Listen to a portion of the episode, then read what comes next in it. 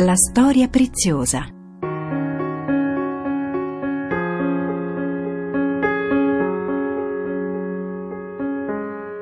Catechesi di Don Fabio Rosini sul racconto della salvezza e i suoi tesori.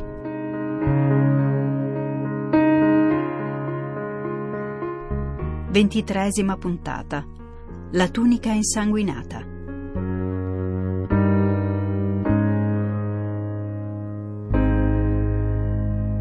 Un caro saluto da Monia Parente e ben ritrovati all'appuntamento settimanale con le catechesi di Don Fabio Rosini. Lascio subito a Don Fabio il microfono, noi ci ritroviamo in chiusura per un breve saluto.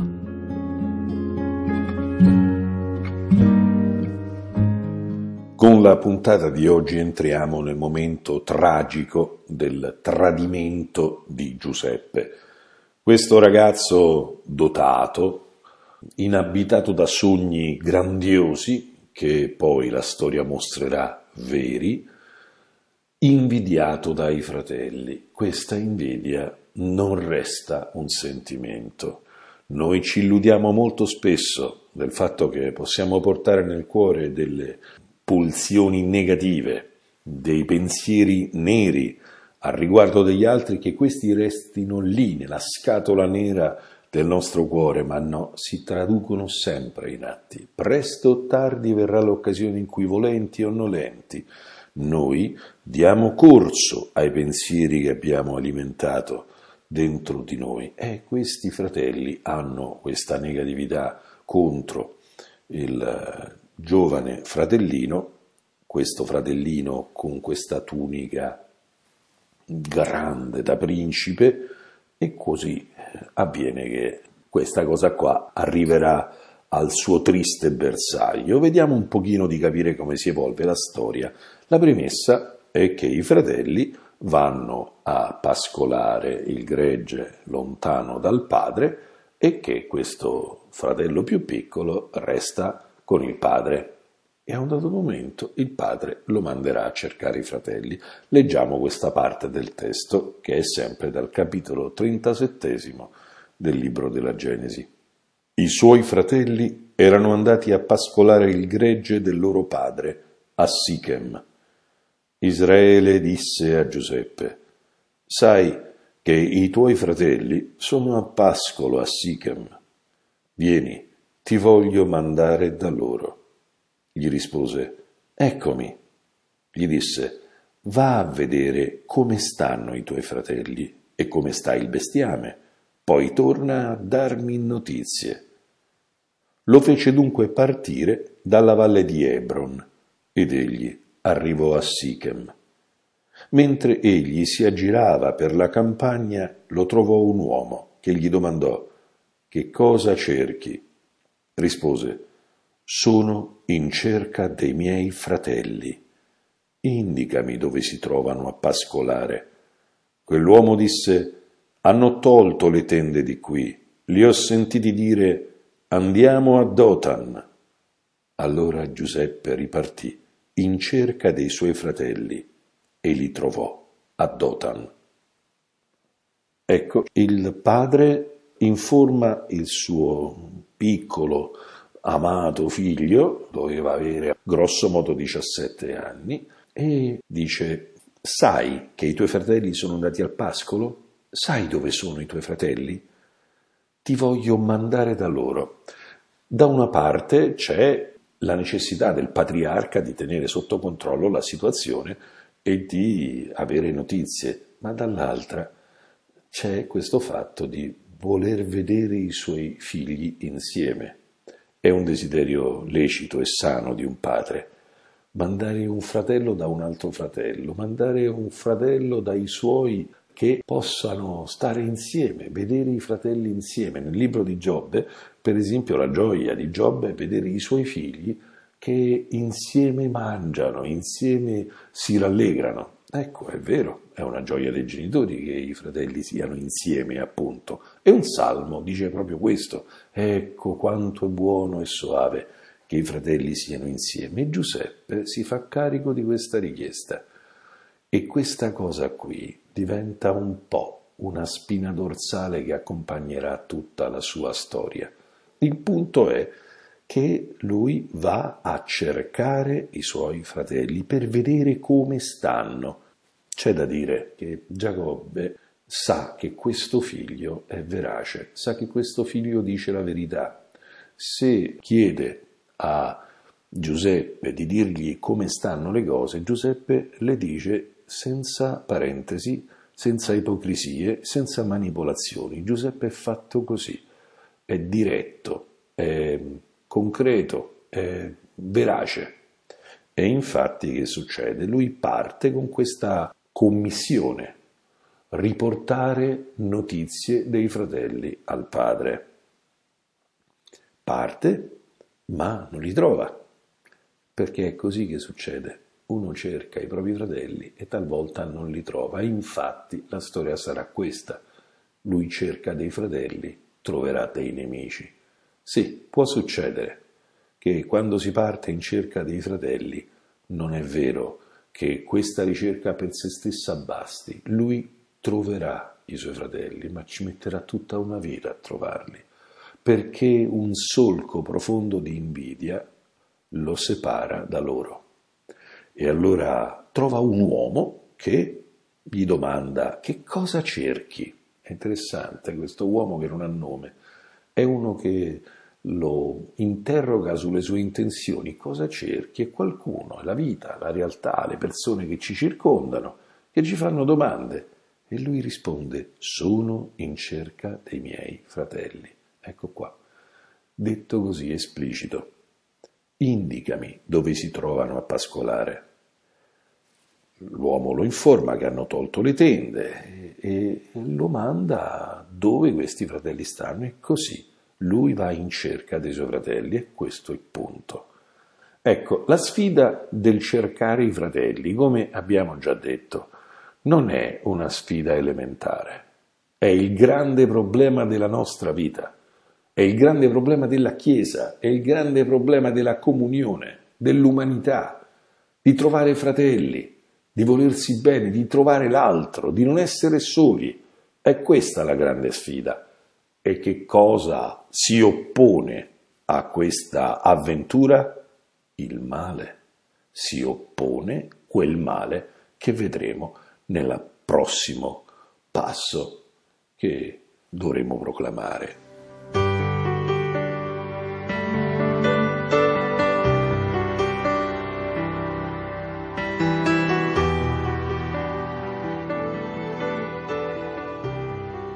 La prospettiva del testo cambia radicalmente. Da questo momento non si legge più niente dalla parte di Giuseppe, si legge tutto dalla parte dei fratelli. I fratelli sono coloro che guardano, infatti c'è il loro sguardo con cui parte tutto quanto e la loro prospettiva, i loro atti, loro diventano il centro amaro di questo testo. Andiamo a leggerlo dal versetto 18 di questo capitolo 37. Essi lo videro da lontano e prima che giungesse vicino a loro complottarono contro di lui per farlo morire. Si dissero l'un l'altro, Eccolo, è arrivato il Signore dei sogni. Orsù, uccidiamolo e gettiamolo in una cisterna, poi diremo, una bestia feroce l'ha divorato, così vedremo che ne sarà dei suoi sogni ma Ruben sentì e volendo salvarlo dalle loro mani disse Non togliamogli la vita. Poi disse loro Non spargete il sangue, gettatelo in questa cisterna che è nel deserto, ma non colpitelo con la vostra mano. Egli intendeva salvarlo dalle loro mani e ricondurlo a suo padre.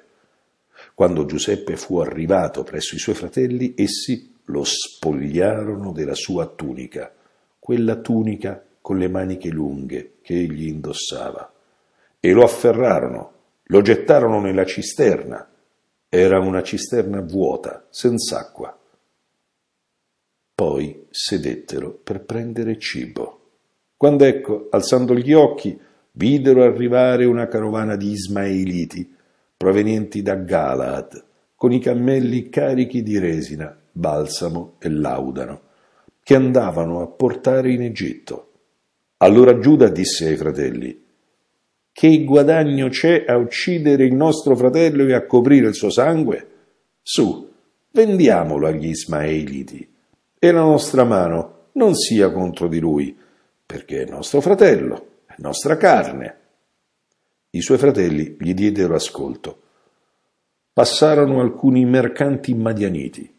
Essi tirarono su ed estrassero Giuseppe dalla cisterna e per venti sicli d'argento vendettero Giuseppe agli Ismaeliti. Così Giuseppe fu condotto in Egitto. Ecco, il fattaccio si compie. L'evento tragico a compimento. Dobbiamo capire bene che cosa c'è nascosto in questo testo, come un pochino tutte le cose che stiamo analizzando in questa nostra avventura.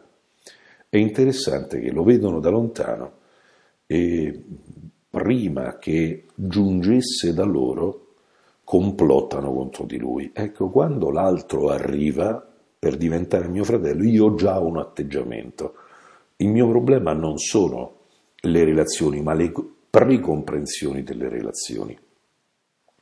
Se io entro in relazione con te, tu sei mio fratello, ma se io prima ti ho messo addosso un abito che è nella mia mente, ecco, io sono tuo antagonista prima ancora che tu parli. L'interpretazione del pregresso della relazione fra di loro fa sì che lo vedono, vedono il sognatore, il signore dei sogni. È interessante, perché questa cosa qui è la storia che condurrà tutto, ovvero sia, cominciano col dire ecco il signore dei sogni, facciamolo fuori, uccidiamolo e poi vediamo che ne sarà dei suoi sogni. Ecco, questa frase è molto interessante perché loro pensano di spegnere i sogni, ma in realtà, e va detto subito, tutto questo sarà strumento del compimento dei sogni, ovvero sia, veramente, come lui dirà molto più avanti, quel che voi avete pensato per il male, il Signore lo farà servire per un bene. Il loro cuore è nero e corrotto, ma non è vero che i sogni possono essere spezzati dalla loro cattiveria. Questi sogni, anzi, andranno ancora più nitidamente a bersaglio. Vediamo che ne sarà dei suoi sogni vedranno che questi sogni si compiono, ma ci metteranno una vita a vederlo. Il punto è che il nemico di questi fratelli sono i sogni di Giuseppe, è il suo cuore. Ancor più che di per sé il fatto che lui sia chi sia, questi simboli, questi sogni, questo significato della realtà, questa veste che loro insanguineranno, appunto, questi sogni che devono uccidere. Non è possibile che tu abbia qualcosa che nega il mio ego, che tu abbia una prospettiva, che tu sia una linea lanciata che frantuma l'affermazione del mio proprio ego. Io ti devo uccidere. La violenza è sempre giustificata. Il problema è che questi fratelli aggressori hanno un motivo vitale per cancellare questo fratello sognatore.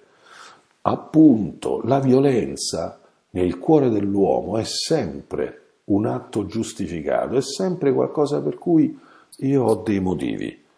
Io so sempre perché faccio questo male, perché devo difendere un bene o cose di questo genere. Le guerre sono sempre preventive e il male che si fa è sempre perché uno ha tanti buoni motivi.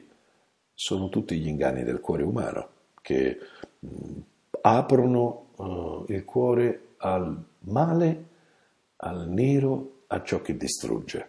Ecco, il loro progetto andrà a compimento, uccidiamolo, gettiamolo in una cisterna e poi diremo una bestia feroce l'ha divorato. Ruben interviene. Chi è Ruben? Il primogenito, il primo dei dodici. Ruben sente e si comporta da primogenito.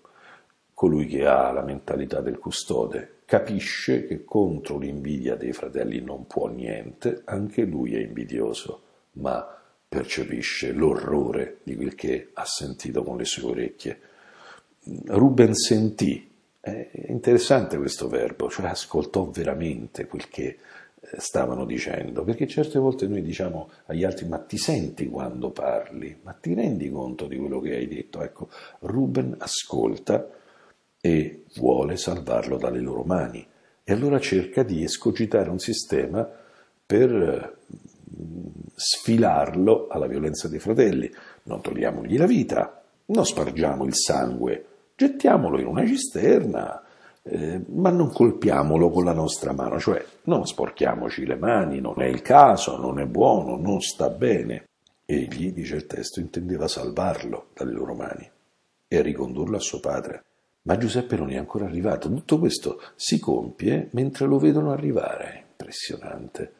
Eh, l'immagine fa stringere il cuore. Questo fratellino che arriva tutto contento di trovare i suoi fratelli, l'ha tanto tenacemente cercati, non li trovava, ha chiesto in giro, finalmente li trova, lui si avvicina e questi stanno preparando la sua morte, la sua distruzione. Quando arriva lo spogliarono, la prima cosa è che gli devono togliere quella odiosa veste, lo afferrano e lo gettano nella cisterna, una cisterna vuota, senza acqua. Il particolare riguarda questa incompletezza. I disegni del male sono sempre incompleti e c'è sempre qualcosa che manca. È un po' uh, quel che diciamo che il diavolo fa le pentole ma non i coperchi e questa cisterna non uh, cancella uh, Giuseppe. Giuseppe sta vivo dentro questa cisterna, come poi succederà dei profeti e cose di questo genere. Poi siedono per prendere cibo. Questa è una cosa terrificante veramente, star seduti a mangiare. Dice un testo eh, come colui che pecca si sciacqua la bocca e poi va avanti. Ecco, proprio mm, nella totale superficialità compare il pane, che è un grande motivo di tutta la storia di Giuseppe. Tutto comincia dal sogno dei covoni che stanno in piedi, che stanno prostrati, il suo covone che sta alzato, lo abbiamo visto nella puntata precedente, e poi tutto si risolverà nei covoni, che saranno il grano che Giuseppe darà ai suoi fratelli quando saranno nella carestia, ma in questo momento per loro sopprimere il fratello è mangiare e avere finalmente spazio. Ecco, ed è interessante che entra in campo un altro fratello. Giuda, che vede arrivare degli Ismaeliti, una carovana di persone che passano e allora dice ma che guadagno c'è a ucciderlo? E, e poi perché sopprimerlo? Non uccidiamolo. Ecco, qui ci si divide un pochino sull'intenzione di Giuda. È un'intenzione buona o cattiva? Comunque l'argomento è il guadagno e comunque questo si risolverà in una ventina di sicli, che non era poco denaro, che entrano nelle casse dei fratelli, si dividono fra di loro, si arricchiscono vendendo il fratello. Il punto è che comunque non lo uccidono e per questo un po' Giuda si salva, tutto sommato, per cui sta prendendo un po' le parti di chi si occupa dell'altro, ma in realtà ciò che muove Giuda è che guadagno c'è a uccidere questo fratello, ma vendiamolo. E facciamoci i soldi.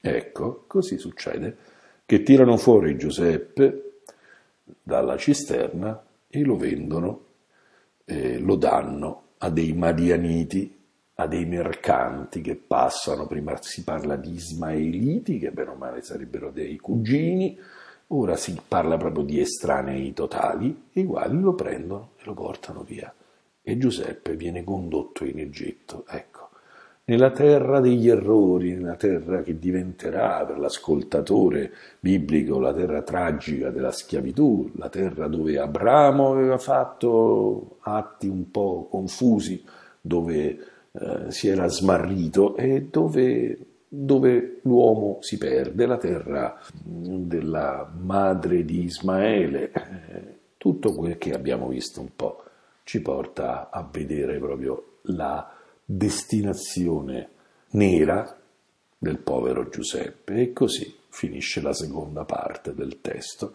prima che entriamo nel compimento del delitto, nella terza parte.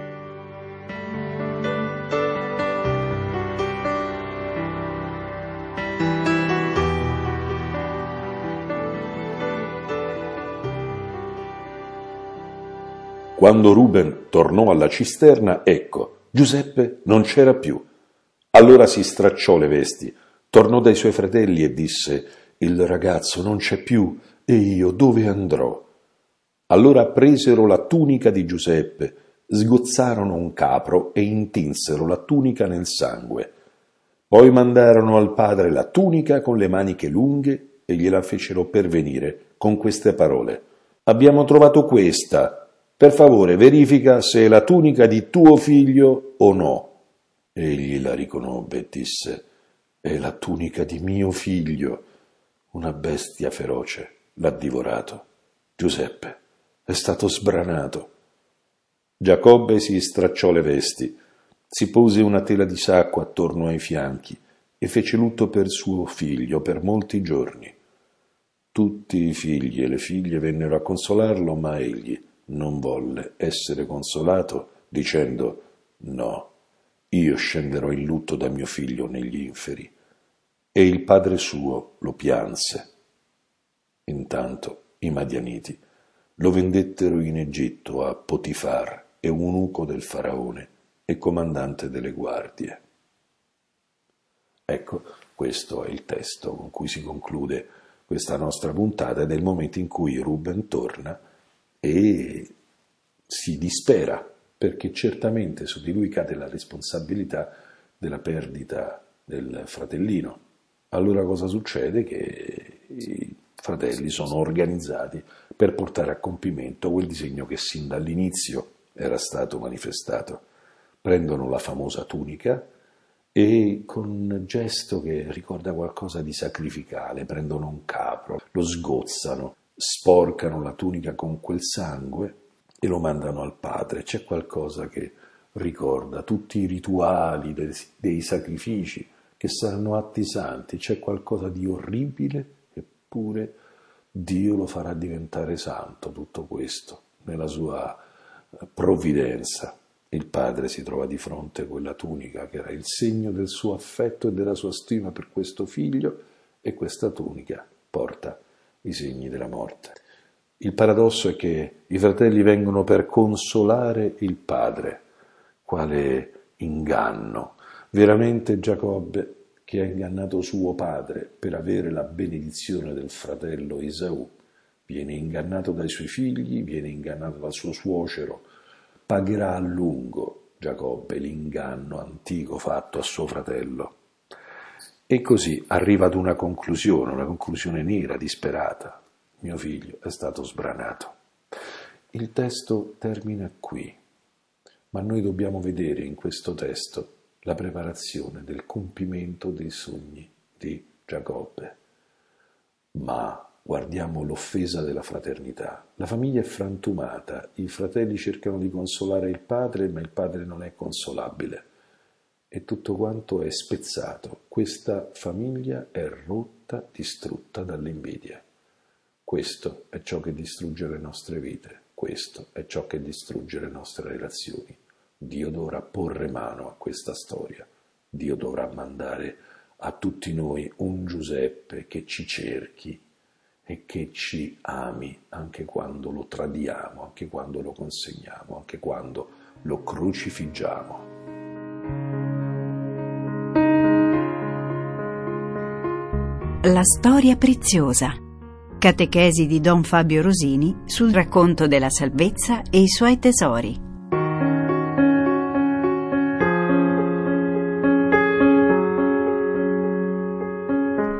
Ventitresima puntata. La tunica insanguinata.